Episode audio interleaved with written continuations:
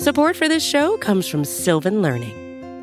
When children love learning, they can tackle any challenge life throws at them. Sylvan's Insight Assessment can help you determine if your child is ready for what's ahead.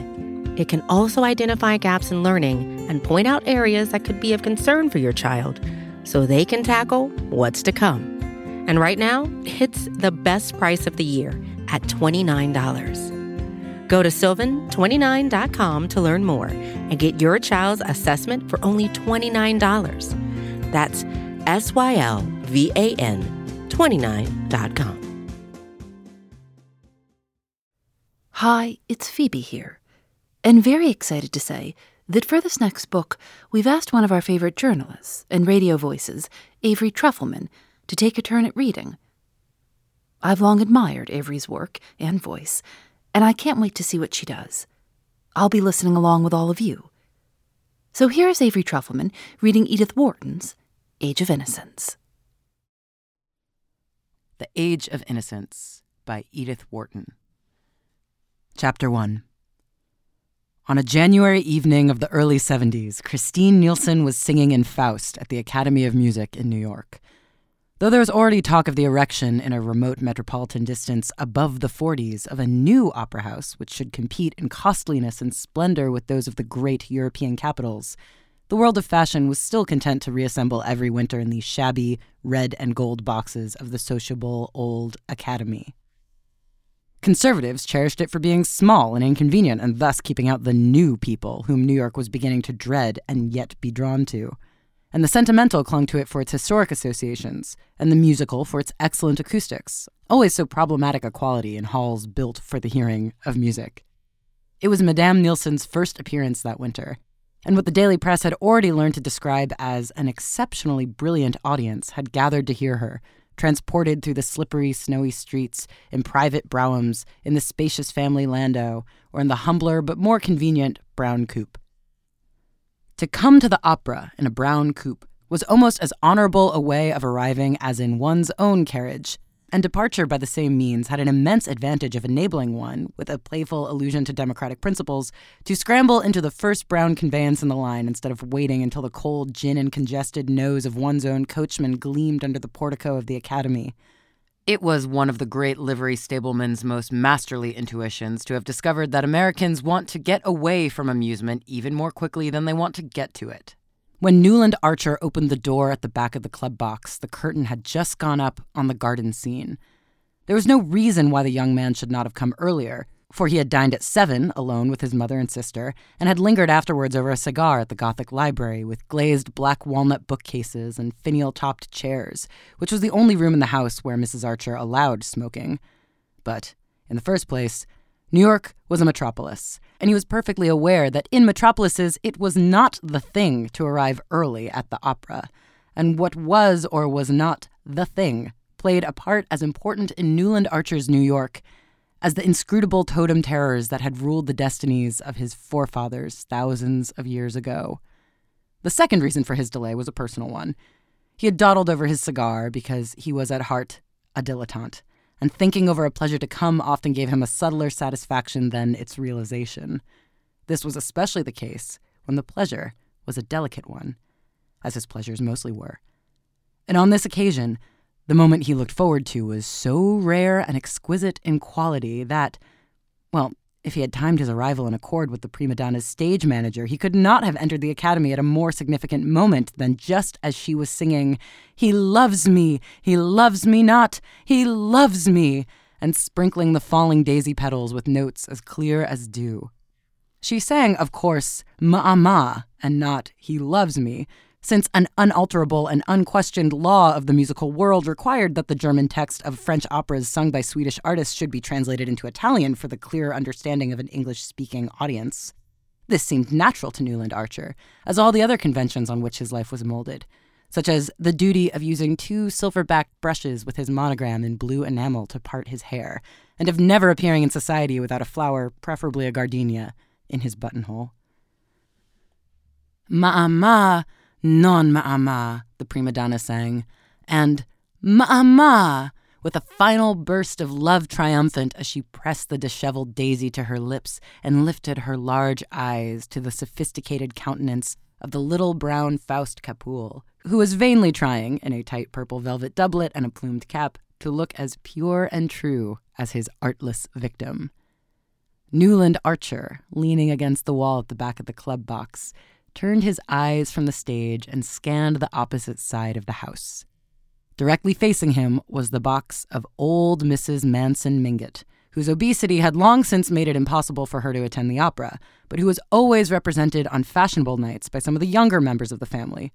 On this occasion, the front of the box was filled by her daughter in law, Mrs. Lovell Mingott, and her daughter, Mrs. Welland, and slightly withdrawn behind these brocaded matrons sat a young girl in white, with eyes ecstatically fixed on the stage lovers.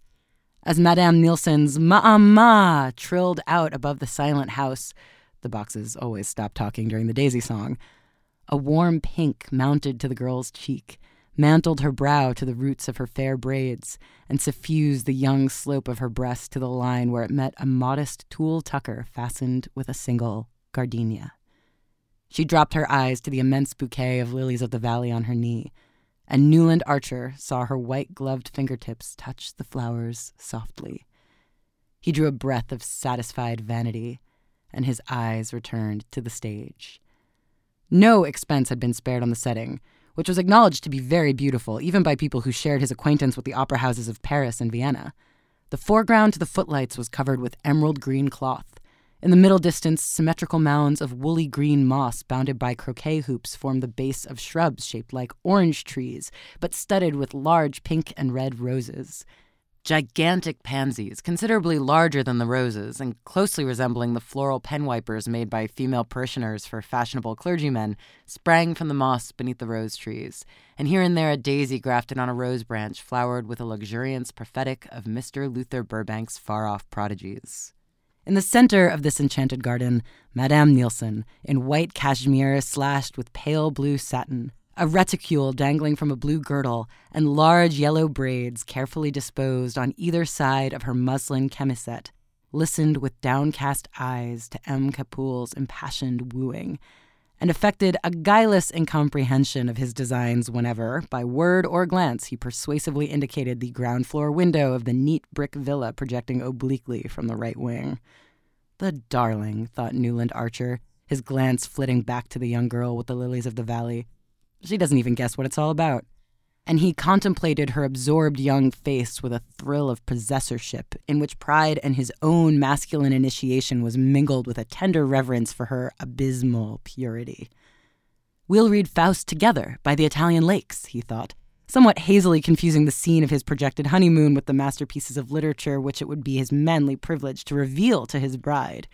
It was only that afternoon that May Welland had let him guess that she cared, New York's consecrated phrase of maiden avowal, and already his imagination, leaping ahead of the engagement ring, the betrothal kiss, and the march from Lohengrin, pictured her at his side in some scene of old European witchery. He did not in the least wish the future Mrs. Newland Archer to be a simpleton. He meant her, thanks to his enlightening companionship, to develop a social tact and readiness of wit, enabling her to hold her own with the most popular married women of the younger set, in which it was recognized custom to attract masculine homage while playfully discouraging it.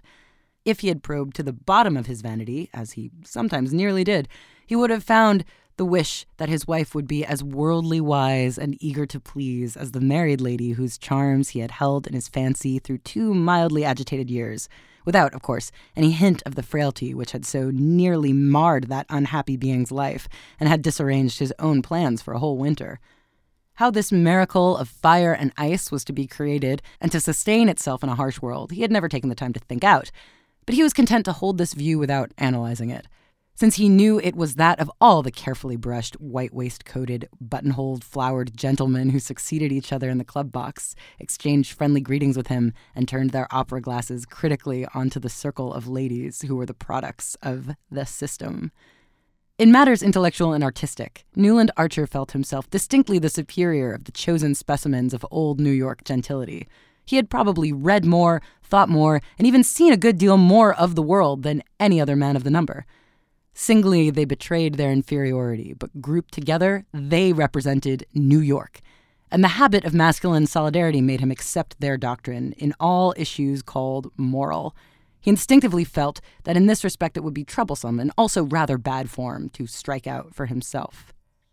Well, upon my soul, exclaimed Lawrence Lefferts, turning his opera glass abruptly away from the stage. Lawrence Lefferts was, on the whole, the foremost authority on form in New York. He had probably devoted more time than anyone else to the study of this intricate and fascinating question, but study alone could not account for his complete and easy competence. One had only to look at him from the slant of his bald forehead to the curve of his beautiful, fair mustache, to the long, patent leather feet at the end of his lean and elegant person, to feel that the knowledge of form must be congenital in anyone who knew how to wear such good clothes so carelessly and carry such height with so much lounging grace. As a young admirer had once said of him, if anyone can tell a fellow just when to wear a black tie with evening clothes and when not to, it's Larry Lefferts. And on the question of pumps versus patent leather Oxfords, his authority had never been disputed. My God, he said, and silently handed his glass to old Sillerton Jackson. Newland Archer, following Lefferts' glance, saw with surprise that his exclamation had been occasioned by the entry of a new figure into old Mrs. Mingott's box. It was that of a slim young woman, a little less tall than May Welland, with brown hair growing in close curls about her temples and held in place by a narrow band of diamonds. The suggestion of this headdress, which gave her what was then called a Josephine look, was carried out in the cut of the dark blue velvet gown rather theatrically caught up under her bosom by a girdle with a large, old fashioned clasp. The wearer of this unusual dress, who seemed quite unconscious of the attention it was attracting, stood a moment in the center of the box, discussing with Mrs. Welland the propriety of taking the latter's place in the front right hand corner. Then she yielded with a slight smile and seated herself in line with Mrs. Welland's sister in law, Mrs. Lovell Mingott, who was installed in the opposite corner. Mr. Sillerton Jackson had returned the opera glass to Lawrence Lefferts. The whole of the club turned instinctively, waiting to hear what the old man had to say. For old Mr. Jackson was as great an authority on family as Lawrence Lefferts was on form. He knew all the ramifications of New York's cousinships and could not only elucidate such complicated questions as that of the connections between the Mingotts, through the Thorleys, with the Dallases of South Carolina and that of the relationship of the elder branch of Philadelphia Thorleys to the Albany Shiverses, on no account to be confused with the Manson Shiverses of University Place, but could also enumerate the leading characteristics of each family, as, for instance, the fabulous stinginess of the younger lines of Leffertses, the Long Island ones, or the fatal tendency of the Rushworths to make foolish matches, or the insanity recurring in every second generation of the Albany Shiverses, which whom their New York cousins had always refused to intermarry, with the disastrous exception of poor Medora Manson, who, as everybody knew, but then again, her mother was a Rushworth. In addition to this forest of family trees, Mr. Sillerton Jackson carried between his narrow hollow temples and under his soft thatch of silver hair a register of most of the scandals and mysteries that had smoldered under the unruffled surface of New York society within the last 50 years. So far, indeed, did this information extend, so acutely retentive was his memory, that he was supposed to be the only man who could have told you who Julius Beaufort, the banker, really was, and what had become of the handsome Bob Spicer, old Mrs. Manson Mingott's father, who had disappeared so mysteriously and with a large sum of trust money, less than a year after his marriage on the very day that beautiful Spanish dancer who had been delighting the thronged audiences in the old opera house on Battery had taken ship for Cuba. But these mysteries, and many others, were closely locked in Mr. Jackson's breast for not only did his keen sense of honor forbid repeating anything privately imparted, but he was fully aware that his reputation for discretion increased his opportunities of finding out what he wanted to know. The club box, therefore, waited in visible suspense while Mr. Sillerton Jackson handed back Lawrence Lefferts' opera glass. For a moment, he silently scrutinized the attentive group out of his filmy blue eyes overhung by old veined lids. Then he gave his mustache a thoughtful twist and said simply, I didn't think the Mingotts would have tried it on. I didn't think the Mingotts would have tried it on. Phoebe Reads a Mystery is recorded in the studios of North Carolina Public Radio, WUNC.